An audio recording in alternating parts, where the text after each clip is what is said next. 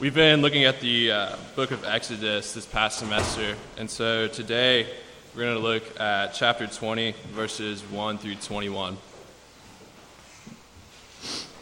And God spoke all these words I'm the Lord your God, who brought you out of Judah, out of the land of slavery. You shall have no other gods before me. You shall not make yourself an image in the form of anything in heaven above, or on the earth beneath, or in the waters below.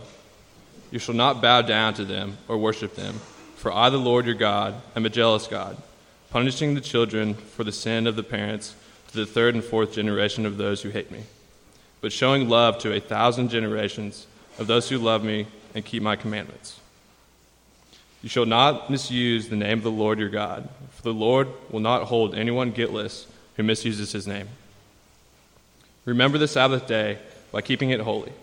Six days you shall labor and do all your work, but on the seventh day is a Sabbath to the Lord your God.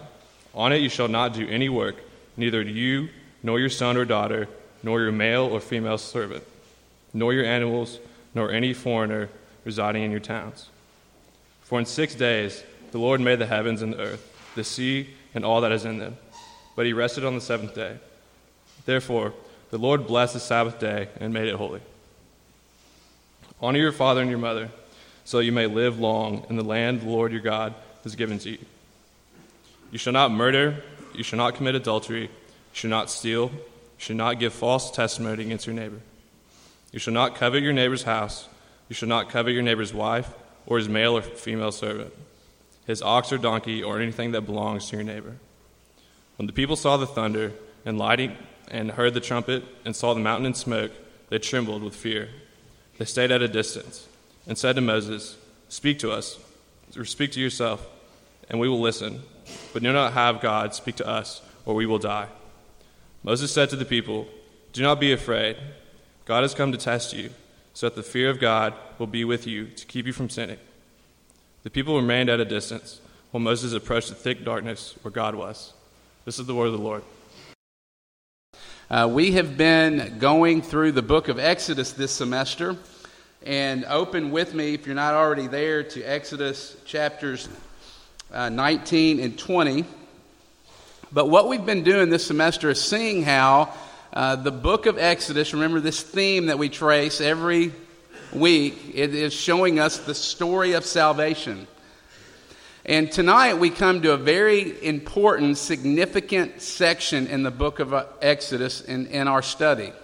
Exodus 19 and 20 and if you're looking at your Bible, you know that this is where the people of God are at Mount Sinai, and God gives them the law, gives them the Ten Commandments.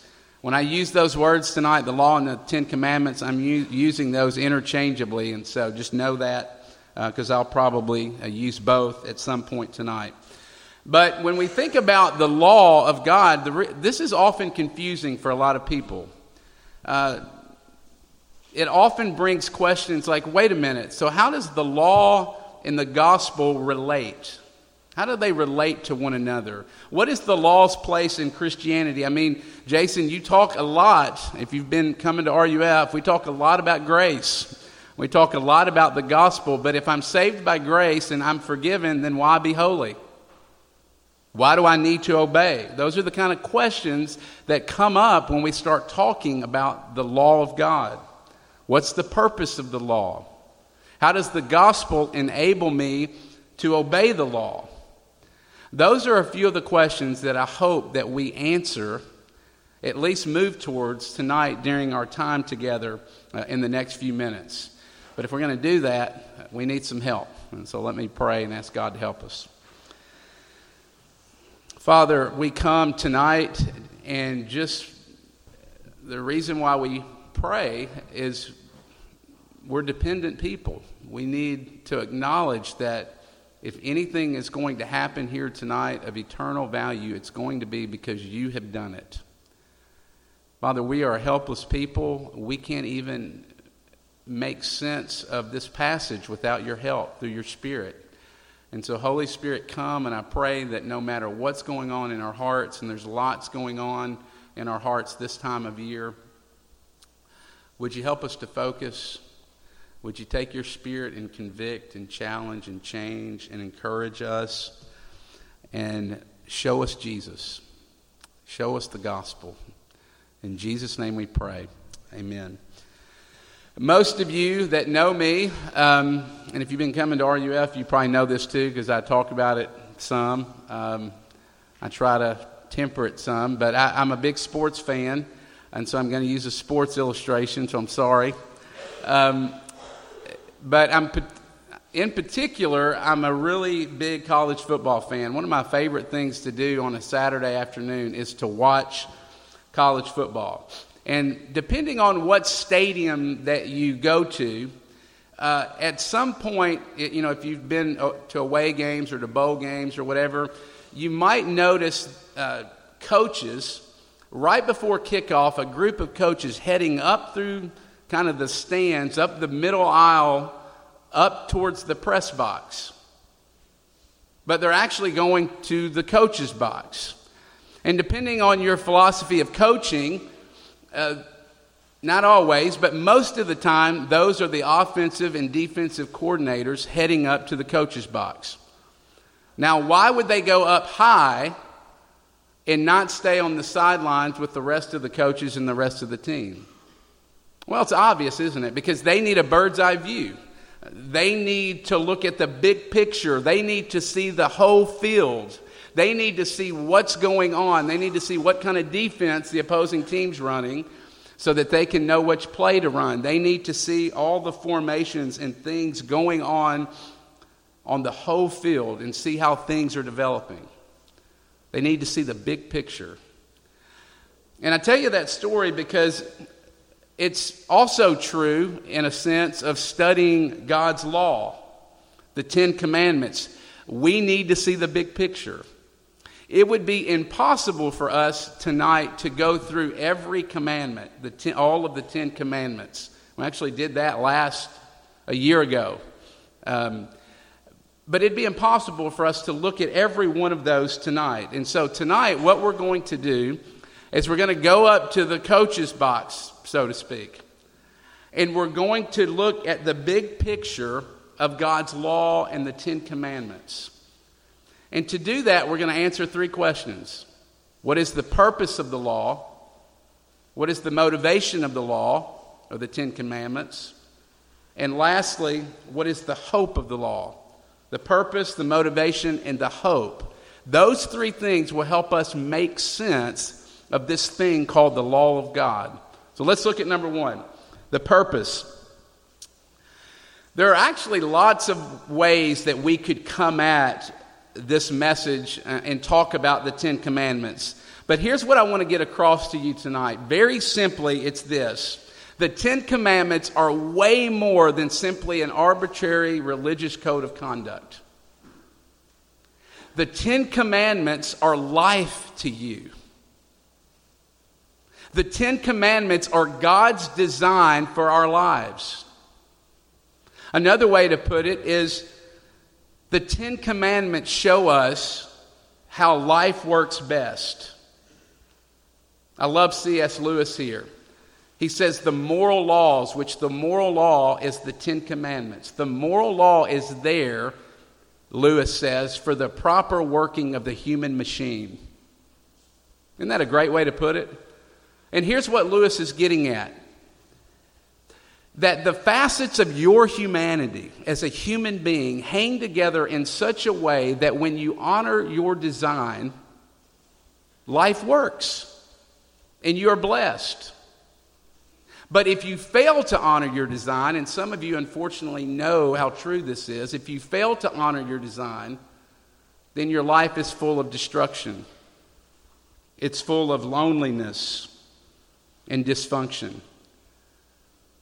For example, one of the defining or aspirations for your generation, and to my generation to some degree, but definitely your generation, is this idea of freedom.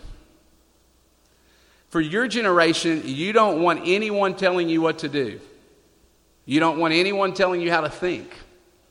You don't want anyone telling you what to believe or how to live. But here's what I want you to see is that in reality, the pursuit of your freedom, in the pursuit of your freedom, you have actually lost your freedom. Because there is a kind of freedom that doesn't make you free. And in that freedom, it's the kind of freedom that fails to honor your design as a human being. And God's design for you as a human being is spelled out in His law, in the Ten Commandments. Think of it this way it's one of my favorite illustrations about how the law works in our lives. And it reminds me, as we start thinking about the role of the law, of a school system in Pennsylvania. They had a huge, large playground down at one end uh, of their property. And it was surrounded by three uh, streets. And over the years, those streets started to become filled with traffic, started to get very busy.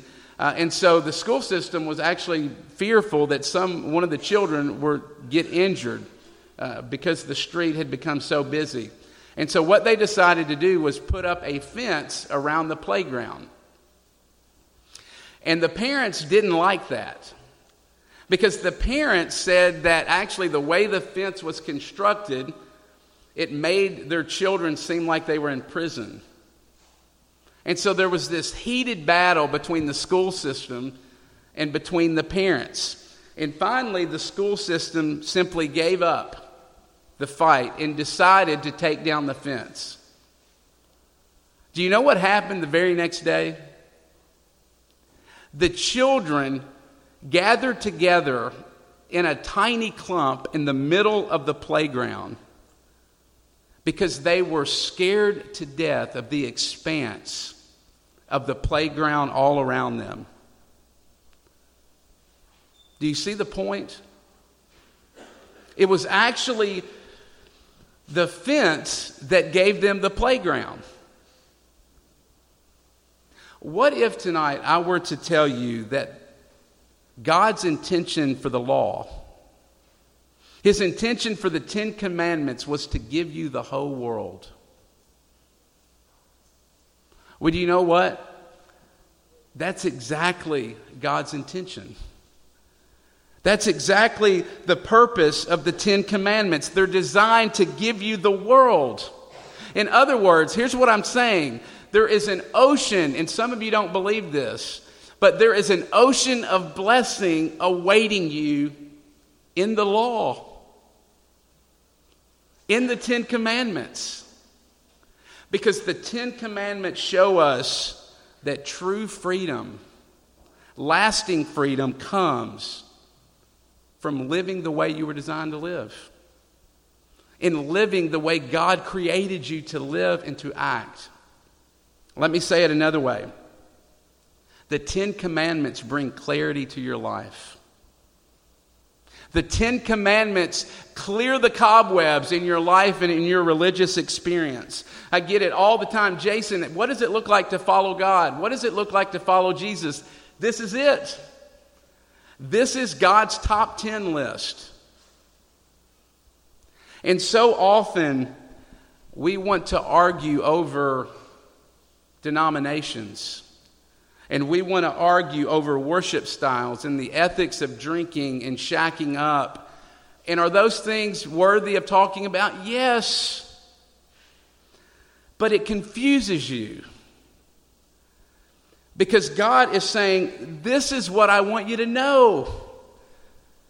And this is what I want you to be about. It's not complicated. It's hard, yes. But it's not complicated. You see, the law of God comes and it clears the cobwebs from our lives and says, This is who God is and this is what God is about. And this is God's design for you as a human being.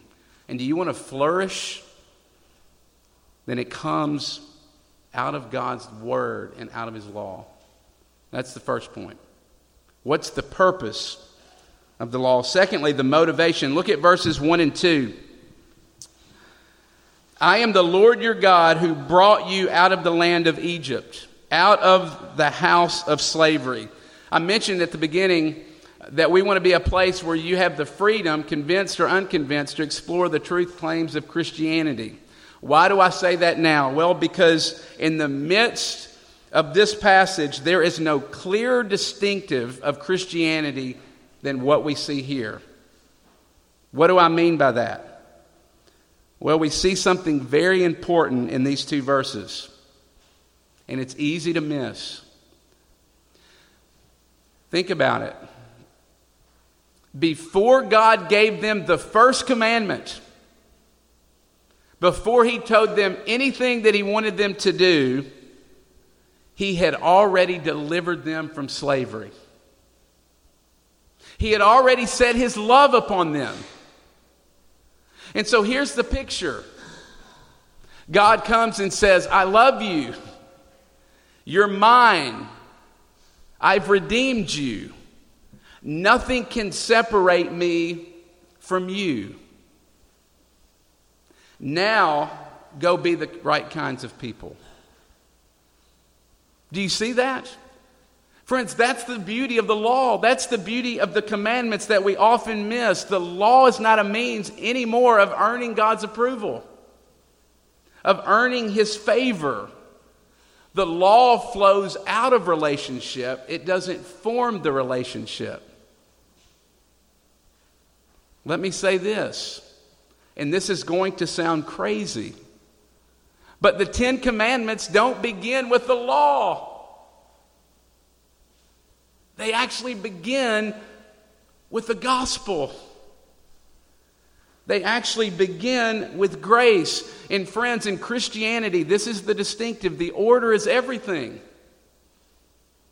It's always gospel or grace, then law. And you can't mix up the order, or you'll be a miserable Christian and you'll quit. It's always gospel, then the law. And most Christians think that the law is opposed to the gospel and opposed to grace. For example, I get this a lot. Jason, the people in the Old Testament were saved through the law. And in the New Testament, when Jesus comes, they're saved by grace. No, that's not it. It's always from beginning to end, salvation comes by grace. And the law and the gospel work together in both the Old Testament and the New Testament. The grace of God has never been opposed to the proper use of God's law. And think about this. If you've been coming this semester, where are we in our study of Exodus? Chapter 20. It's right smack in the middle of the book because there's 40 chapters in Exodus. And if you've been coming, you know what we've learned. Here's the first 20 chapters. Love, deliverance, redemption, patience, grace, gospel over and over and over and over again. And so for 20 chapters, he's saying, I want to make sure you get it that I love you and that you're mine. And then in chapter 20, he says, Now go live for me and now go represent me in the world around you. You see, the law was given to an already redeemed people. Let me say it another way. You know what you were redeemed for? If you're a Christian tonight, you know why you're a Christian? For God's glory. God has saved you and rescued you from sin and from the bondage of sin. Therefore, have no other gods before me. Make no graven images. Keep the Sabbath holy, and on and on and on. In other words, what we see here is God didn't save and rescue his people so that they could do whatever they want and live however they wished. No, he saved his people so that they could go live for him in the world. That's the motivation. Thirdly, we see the hope. Look at verse uh, 8 in chapter 19. We didn't read this because it would have been way too much to read, but look at verse 8 if you have your Bible, or look up at verse 8. And again, our study through the book of Exodus, when we read verse something like verse 8, it's a little humorous, isn't it? I mean, look at it. All that the Lord has spoken, we will do. And if you've been here this semester, you're like, really? Are you really going to say that? They think that they can obey God. They think that they can do all the right things in order to establish a right relationship with Him, and it's clear that they don't get it yet. But they get it soon because think about where this goes. A thunderous cloud comes, there's this audible voice from the Lord. He gives them the Ten Commandments or the law, and now look over at verse 19 in chapter 20. Things change, don't they? After the law of God is revealed, they have a new attitude. They tremble in fear, the passage says. Why do they tremble in fear? Because they realize that statement, whatever you command we will do, is a complete sham. Why? Because they look full on at true holiness. They look full on at what true godliness and real righteousness really looks like, and they knew at that moment that they were in trouble. And so, what's the point? Well, the point is this that the law of God is a mirror. It is a mirror that shows you, when you look into it, what real holiness and real righteousness and true godliness really looks like and at the very same time, it exposes you and reveals your sin and your brokenness and your shame and your guilt. And we forget this. And oftentimes, what we end up doing is using the law of God in a way that it was never intended to be used. Think about it this way think about a mirror. If you have a little mirror in your room, like a hand mirror or whatever, and let's say you were to look into that mirror, and when you look into it, it reveals that you have dirt on your face. If you were to take that mirror and start wiping your face with it, what would happen? It wouldn't work. In fact, it would probably make things worse. Worse. Why? Because that's not the intention of the mirror. It was never meant to do that. What does the mirror do then? It points you to the water. It points you to the soap. And that's what the law of God does. The law of God, when we look at it, it convicts us and it levels us and it shows us our brokenness so that it can show us where we need to go to be clean. It shows us and points us to Jesus, who is the only one that has the power to change us and to clean us up. Some of you and maybe you wouldn't put it this way, but some of you tonight are exhausted and depressed because you're still looking to the law to save you. You're still looking to the law to change you, or looking to the law so that God might love you more. But the law will never do that because it can't do that, and it's not the purpose of the law. Friends, the law cannot make you acceptable to God, it cannot make God like you. The law cannot change you. It cannot clean you up. It cannot deliver you from your bondage. You know what the law does? The law takes you to the end of yourself. And it leaves you and basically leads you to a place where you cry out, I need help. I need someone to rescue me. I need someone to deliver me. And in that moment, that's exactly what God gives you. Hebrews chapter 9. God says that there's one greater than Moses, a mediator, a representative greater than Moses that comes.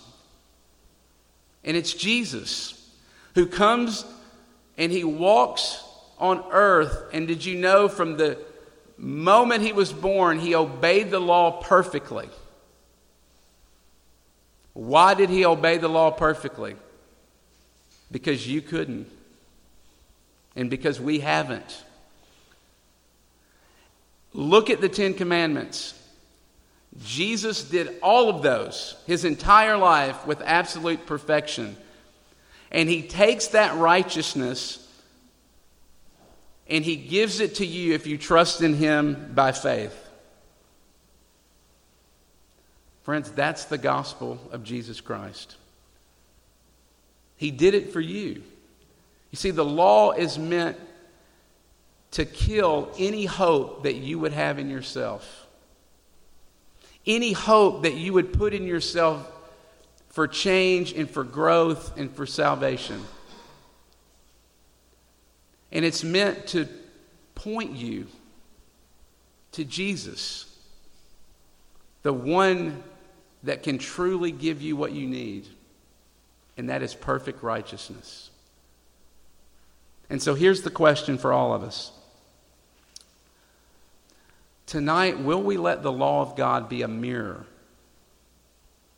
that drives us to Jesus as our only hope?